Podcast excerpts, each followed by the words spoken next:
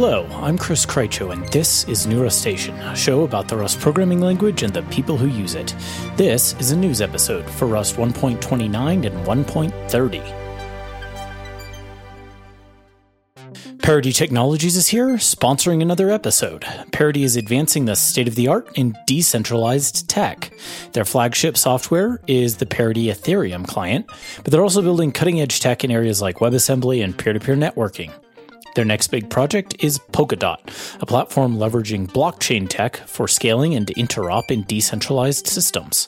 Parity uses Rust for its trifecta of safety, speed, and correctness, and they're still hiring Rust developers, so check out their jobs at paritytech.io slash jobs. Thanks again to Parity for sponsoring the show. Rust 1.29, six weeks ago, well, looking at the date, seven weeks ago, was a relatively small release because Rust 1.30 was, and 1.31 is really going to be, a big release. If you're wondering why there's a combined episode for these two, Rust 1.29 being small, plus the burnout I talked about a few episodes back, was enough for me to say, pass. But there were a couple things, so I'm going to talk about those before we dive into the much larger changes around 1.30 and then briefly talk about the 1.31 beta. The biggest feature in 1.29 was the new cargo fix command in Cargo. Cargo fix is a general purpose tool to fix a certain set of compiler warnings for you. If you've ever looked at one of Rust's extremely friendly and detailed compiler warnings and thought, okay, Rust, if you're so smart and you can tell me exactly what I should change here, why don't you just fix that for me? Well, Cargo Fix is what you've been looking for. Of course, it's important that this be relatively conservative. A tool like this can only fix things where the tool is 100% sure via the compiler that the fix is in fact correct.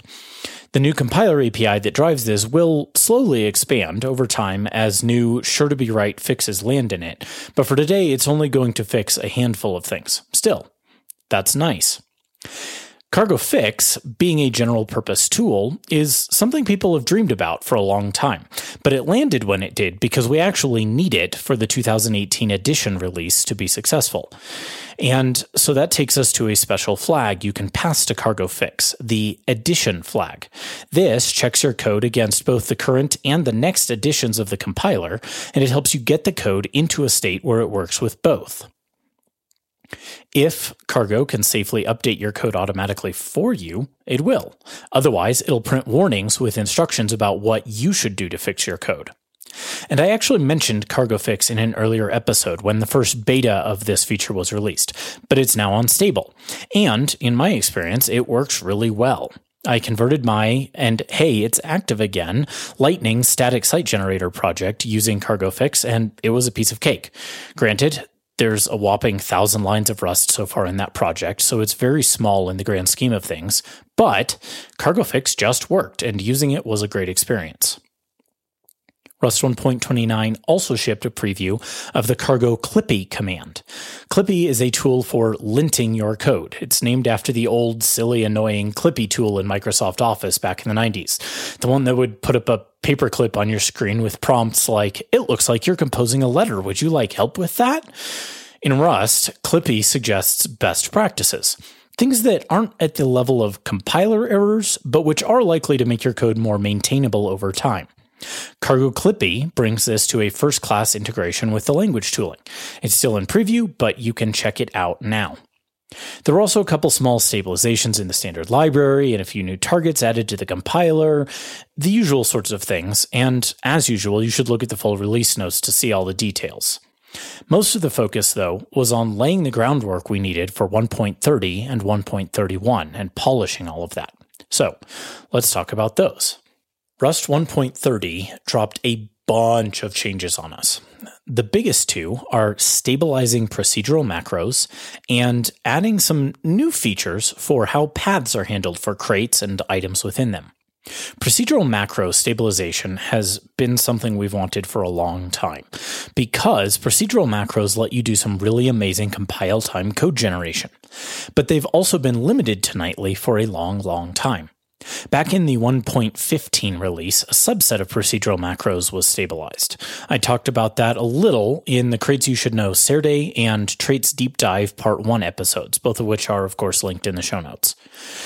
Those custom derives, though, were only part of the story. The rest of the story landed in 1.30. And this stabilization brings two new kinds of macros we can write. One, we can write our own attributes.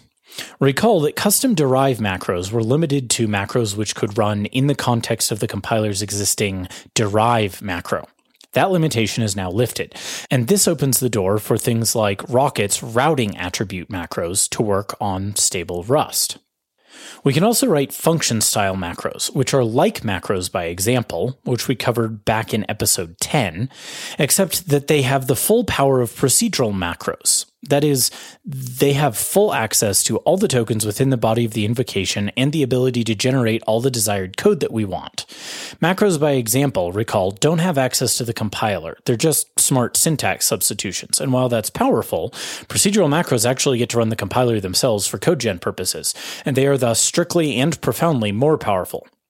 A caveat. As usual, you should reach for the tool of least power for maintainability reasons. Don't use macros unless you have to. Use macros by example by default, and only reach for procedural macros if you can't do it otherwise.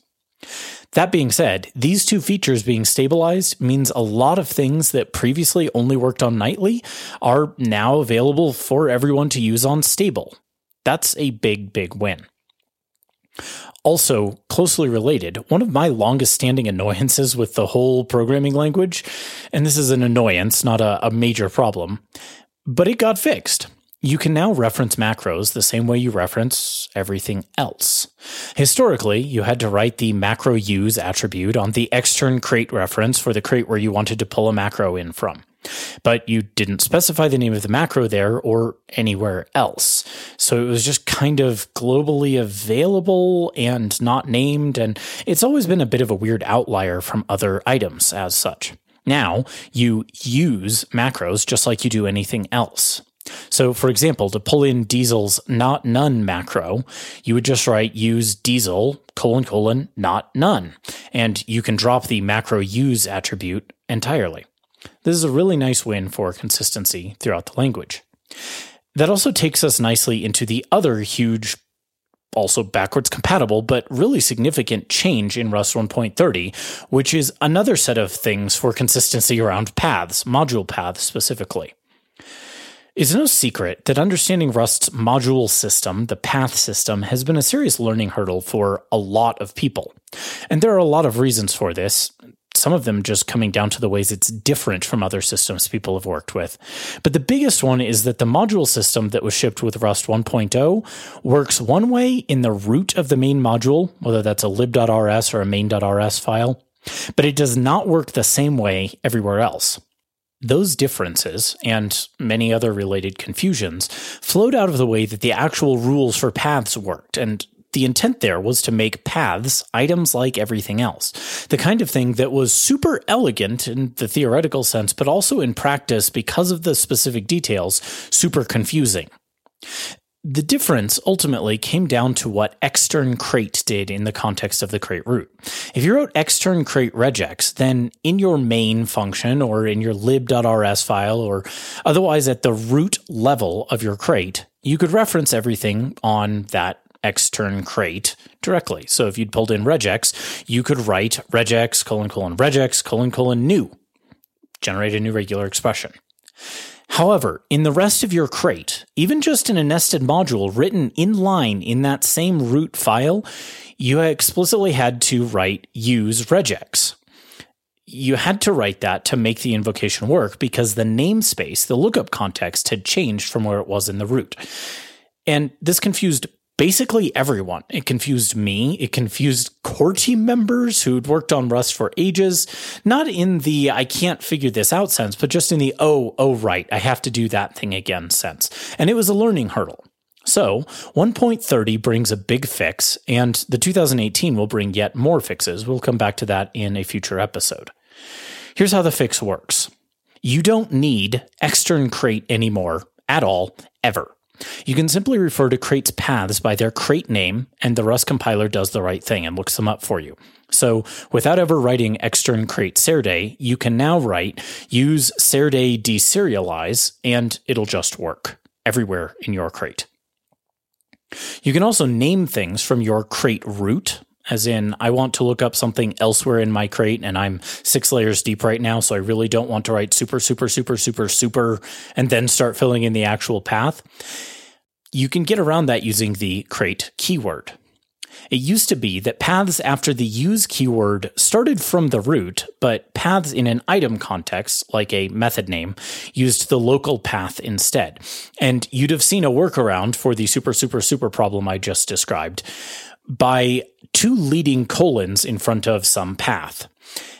And this worked, but it was kind of ugly and it was not really consistent with anything else in the language's path handling.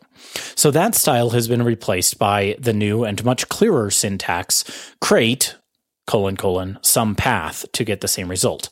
As a result, paths can now work consistently wherever you use them. So in use statements or in local lookup, as long as you include the crate keyword where and when you should. Running the previously mentioned cargo fix with the edition flag command will do this work for you, as, as, it turns out, because Rust 2018 requires the new style. Rust 2015 supports the new style, and it's recommended, but you don't have to switch if you stay on Rust 2015. That said, in my experience, switching to this new system was incredibly easy. And in fact, it was a case of things just working the way they felt like they always should have worked. Now, before we wrap up, there are a couple things in the 130 release that are worth mentioning. There's syntax to let you use identifiers as keywords. You can write R pound sign in front of the keyword.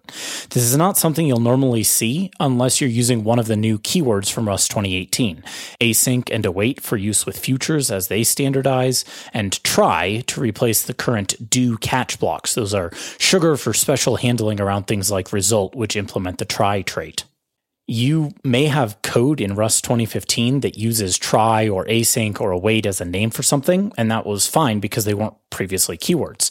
You can keep those exactly as they are in Rust 2018 just by writing them something like r pound async. And I believe Cargo Fix with the edition flag will handle this for you, but you should check that. You can also now build no standard applications. You've been able to write no standard libraries for a long time, since Rust 1.6 three years ago, but not applications. You had to call no standard libraries from things that weren't Rust, which is kind of weird. There's now support, though, for telling the system how to implement panics when the standard library doesn't exist via a new compiler attribute, Panic Handler, which you apply to a function which can implement your application's behavior for panics. And this is a big deal for a lot of contexts, but especially places like embedded software or WebAssembly. Another neat little feature Cargo got a progress bar. It tells you roughly how far along in the process of doing a build you are. It's just a nice little win. Similarly, there are little wins around library stabilizations, as there often are. A couple of the ones that caught my eye IP address shortcuts, like IPv4 address localhost or IPv6 address localhost. These are tiny, but they're nice for making sure you don't typo something where it matters. And there are a bunch more of these kinds of things. As always, full release notes are linked in the show notes. The other big news, though, is around 1.31, which is the release, which will include the Rust 2018 edition. And that is now in the beta channel. I'm not going to talk about any of the features in that because I'm going to do at least one and possibly a series of episodes digging into that release and its new features when it lands in a little over a month. I think they warrant that level of explanation. For today, though, it's enough to know that in most cases, it's nearly here and you can and should test it out. So to install the beta and test it out, do rustup update beta. Then you can run individual builds by typing cargo plus beta build or cargo plus beta run for your app or library. And you can set it as an override for a given project to just do nothing but betas from now until then by saying rustup override beta. I say this often but as we're coming into the home stretch for the Rust 2018 release, please, please go test your projects and file any bugs that come up. Not just with Cargo Fix, like I mentioned earlier, but also with your apps. This is a really big deal for Rust, and your bug reports or your comments on unclear documentation in the edition guide, for example, could be the difference for someone coming in to check out Rust either for the first time or again to see how it's changed as this news hits. That's a big deal. You can help. And that's all for today. The episode on Unsafe that I've mentioned in the past is coming together nicely, and I should be able to finish drafting it and maybe even recording it over my Thanksgiving holiday. And as I mentioned, I'm lining up a bunch of coverage for the 1.31 release and the 2018 edition. Thanks as always to everyone who sponsors the show. This month's $10 or more sponsors included Scott Moeller, Oluseyi Sonaiya, Anthony Deschamps, Ramon Buckland, Paul Naranja, James Higgins II, Nick Stevens, Stefan Loan Sunda, Alexander Payne, Behnam Esfahbod, Graham Willadall, Nicholas Pochet, Martin Heuschober, Nick Gideo, Bryce Johnston, Daniel Collin, Rob Tsuk, Dan Abrams, John Rudnick, Matt Rudder, Jonathan Knapp, Jerome Froelich, Peter Tillemans, Chris Palmer, Nathan Scully, Brian Stitt, Joseph Marhi, Michael McDonnell, Ryan Osiel, Jekko Dinar, Chip, Adam Green, Raph Levien, and Daniel Mason. If you'd like to sponsor the show, you can set up ongoing contributions at patreon.com slash newrustacean, or you can send a one-off my way. There are a bunch of services listed on the show website for that. The website newrustacean.com also has scripts and code samples for most teaching episodes, transcripts for some of the interviews, and full show notes for every episode. Notes for this episode are at newrustacean.com slash show underscore notes slash news slash rust underscore one underscore 29 underscore one underscore 30. I should have picked a better naming convention for these people. If you're enjoying the show, please help others find it. Tell them about it in person, share it on social media, rate and review it in a podcast directory, or something clever that I've not even thought of. The show is on Twitter at New Rustacean, and I'm there at Chris Krycho. Please do tweet at me when you've got news and so on. You can also respond in the threads on the Rust user forums, Reddit, Hacker News, or Lobsters, and you can just send me an email. Thanks again to the many of you who've sent me kind emails over the last few months. They've meant a lot. And until next time, happy coding.